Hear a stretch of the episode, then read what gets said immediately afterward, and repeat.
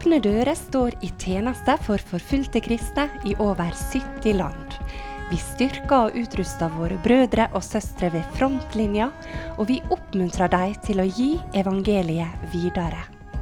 I Norge kaller vi kristne til å identifisere seg med forfulgte søsken, og til aktivt å støtte og be for dem.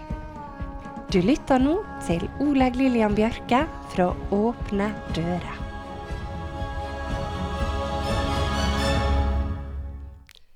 I dag vil jeg på nytt ta deg med til Sentral-Asia, og du skal få høre litt om hvordan Guds ord har framgang i denne regionen. Men aller først vil jeg ta fram en av Open Doors sine kjerneverdier, for den handler nettopp om ordet. We are people of the Bible. Vi er et bibelfolk. Er ikke det en flott verdi? Jeg skulle ønske denne verdien prega alle oss som regner oss blant Guds folk. Ikke fordi det er åpne dører sin verdi, men fordi den er så utrolig viktig.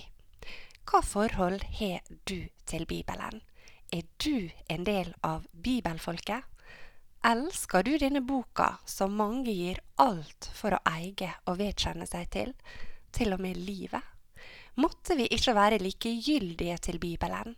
Måtte vi verdsette den, takke for den, lese i den og innrette livet vårt etter den. Der står kampen for mange av oss i dag. La oss kjempe den i Guds kraft, Han som virker i oss med styrke, slik det står i Kolosserne 1,29. Vi er et bibelfolk. Åpne dører starta med bibelspredning, og det er fremdeles en svært viktig del av vårt arbeid. Det var fantastisk å få et innblikk i dette når vi besøkte våre partnere i Sentral-Asia. Iveren for Guds ord, for å spre ordet, oppfinnsomheten i å dele evangeliet, både åpenlyst der det var mulig, og i skjul der det var påkrevd. La meg presentere deg for Mina på 26 år. Hun er involvert i å dele evangeliet med barn og unge, og akkurat i hennes sammenheng er det mulig å gjøre det åpenlyst. Et par-tre ganger i året reiser Mina på turné og lager til arrangement ute på landsbygda blant barn og unge. I dette landet må du ha underskrift fra foreldre for å få lov til å fortelle barna fra Bibelen. Under ett av disse arrangementene kom et søskenpar til barnemøte. Det var to søstre på åtte og tolv år. De hadde verken med underskrift eller foreldre, og Mina og den lokale pastoren ble i tvil. Skulle de la jentene få delta? Det var en stor risiko å ta. Kom politiet, kunne de risikere at hele barnemøtet ble stengt. De bestemte seg likevel for å la jentene få bli med på barnemøtet. Mot slutten av samlinga dukka faren til jentene opp, og til ledernes store forundring satte han seg ned og lytta. De prøvde å helse på han, men fikk ingen respons. Etter møtet tok han raskt med seg jentene hjem, og pastoren og Mina var i tvil om hva følge dette ville få. Men neste dag dukka far igjen opp i kirka, sammen med jentene og broren deres, og de har også invitert med seg flere venner. Etter noen dager var barnemøta over, og Mina reiste sin vei. Til jul kom hun tilbake til landsbyen, og stor var gleda da hun møtte igjen både faren og døtrene. De var trufast med i kirka og alt starta med at de to jentene kom på barnemøte og fikk mulighet til å høre evangeliet. Som om ikke det var nok, et par måneder seinere ringte ei dame til Alex, en av de kristne lederne i landet. Hun fortalte at hun trengte hjelp og bibler. Hun hadde så lyst å dele evangeliet med slekta si. Alex satte denne kvinna i kontakt med Mina, og stor var overraskelsen da dama utbrøt. Men Mina, de har vi jo hørt om, du kjenner jentene våre. Denne kvinna var altså mora til disse to jentene på åtte og tolv år. Tenk, som et resultat av barnemøte og to søstre, så fikk ei heil familie komme til Jesus og ei heil slekt høre om han. Er ikke det stort? Slik virker evangeliet i Sentral-Asia i dag. takket være våre modige søsken, så når ordet stadig nye. Guds ord går sin seiersgang over stanlanda, og det vender ikke tomt tilbake. Vi skal lytte til Ditt ord med Søndagsskolen Norge. Og Deretter skal du få høre hvordan et russisk-koreansk Nytestamentet forandra en berykta fange. I dag er han pastor, og du kan glede deg til å høre hans vitnesbyrd.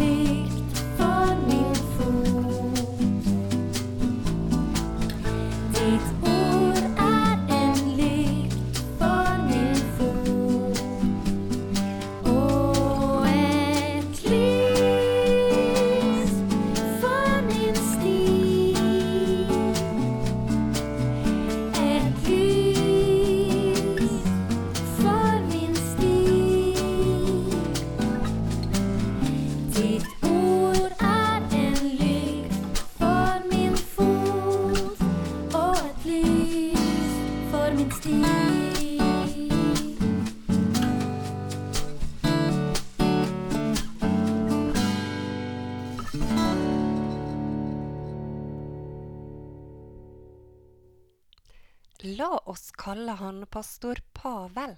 Han er født i Usbekistan, men bor i dag i et av de andre stanlandene i Sentral-Asia. Han vokste opp i en god familie tilhørende den russisk-ortodokse kirka. Men foreldra var svært hardtarbeidende, og Pavel ble mye overlatt til seg sjøl. Han begynte å ruse seg og 18 år gammel, i 1997, så reiste han og en kamerat for å slutte seg til Den franske legion. Pavel var tiltrukket av kriminalitet, og han traff flere likesinnede i legionen. Men Pavel og kameraten var i ei særstilling. De brøt alle regler og ble kasta ut. Deretter flakka de rundt som kriminelle i Europa, helt til de ble tatt i Tyskland og sendt tilbake til heimlandet.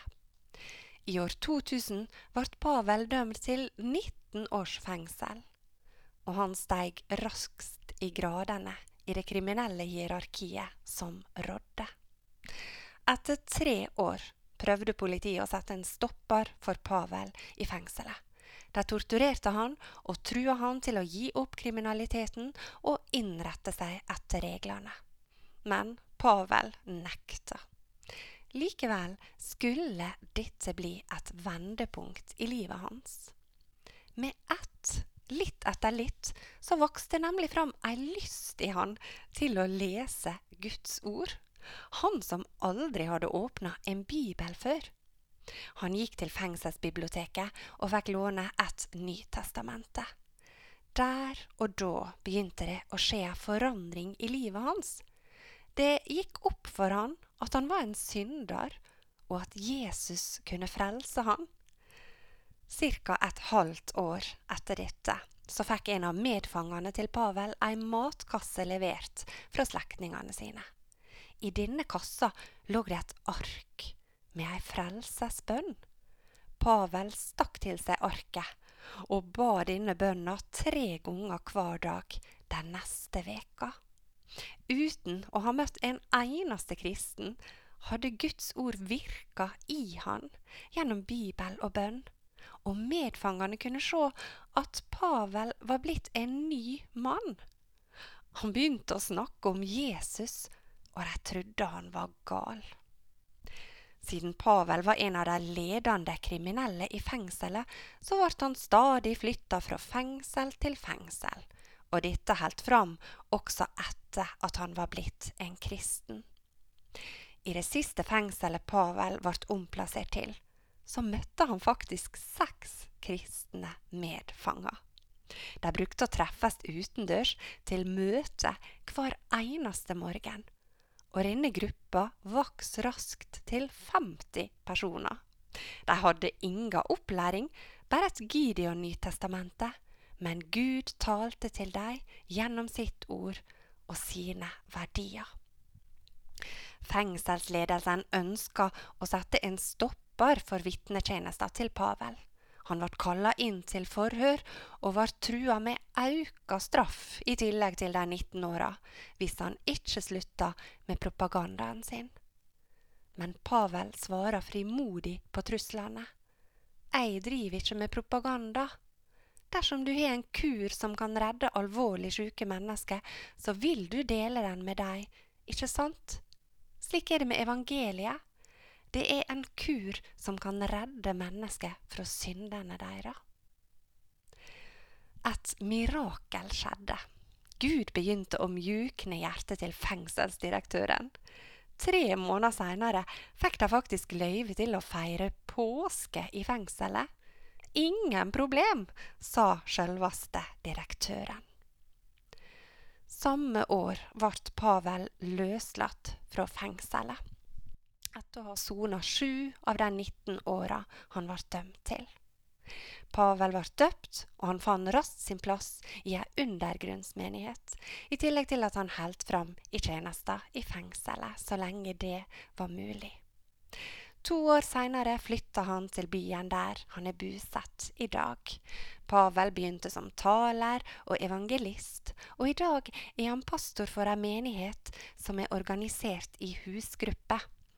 Per i dag har de ikke mulighet til å registrere seg eller å få løyve til å bygge kirke, men de drømmer om ei kirke som kan spre evangeliet og forandre samfunnet, ikke bare i sin egen by, men også i landsbyene omkring. De evangeliserer, gir medisinsk hjelp, nødhjelp, arbeidstrening og lese- og skriveopplæring.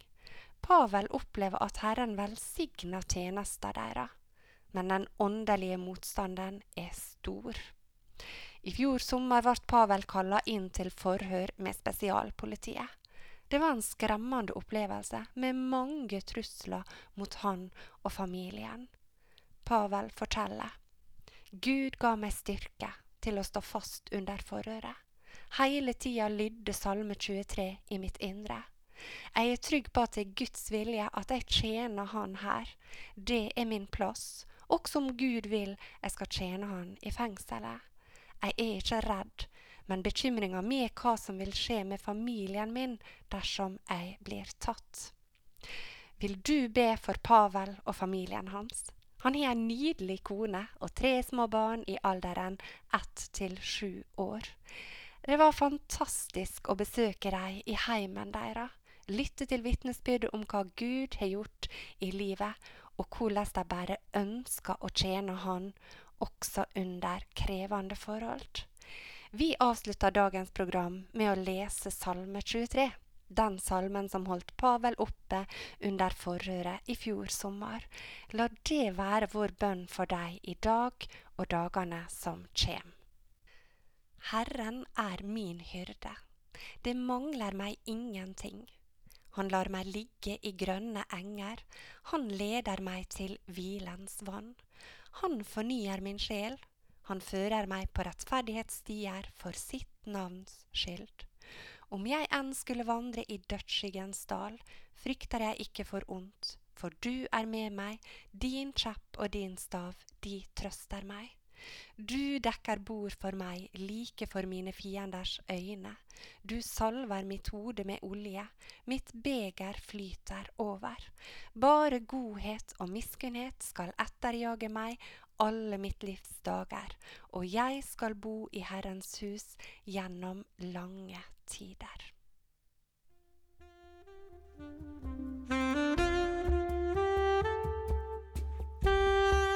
Du har nå lytta til Oleg Lillian Bjørke fra Åpne dører. Programmet er sponsa av Fylling og Bjørge Bygg AS og Magda Sævik Stiftelse. Programmet er produsert av Radio Sunnmøre.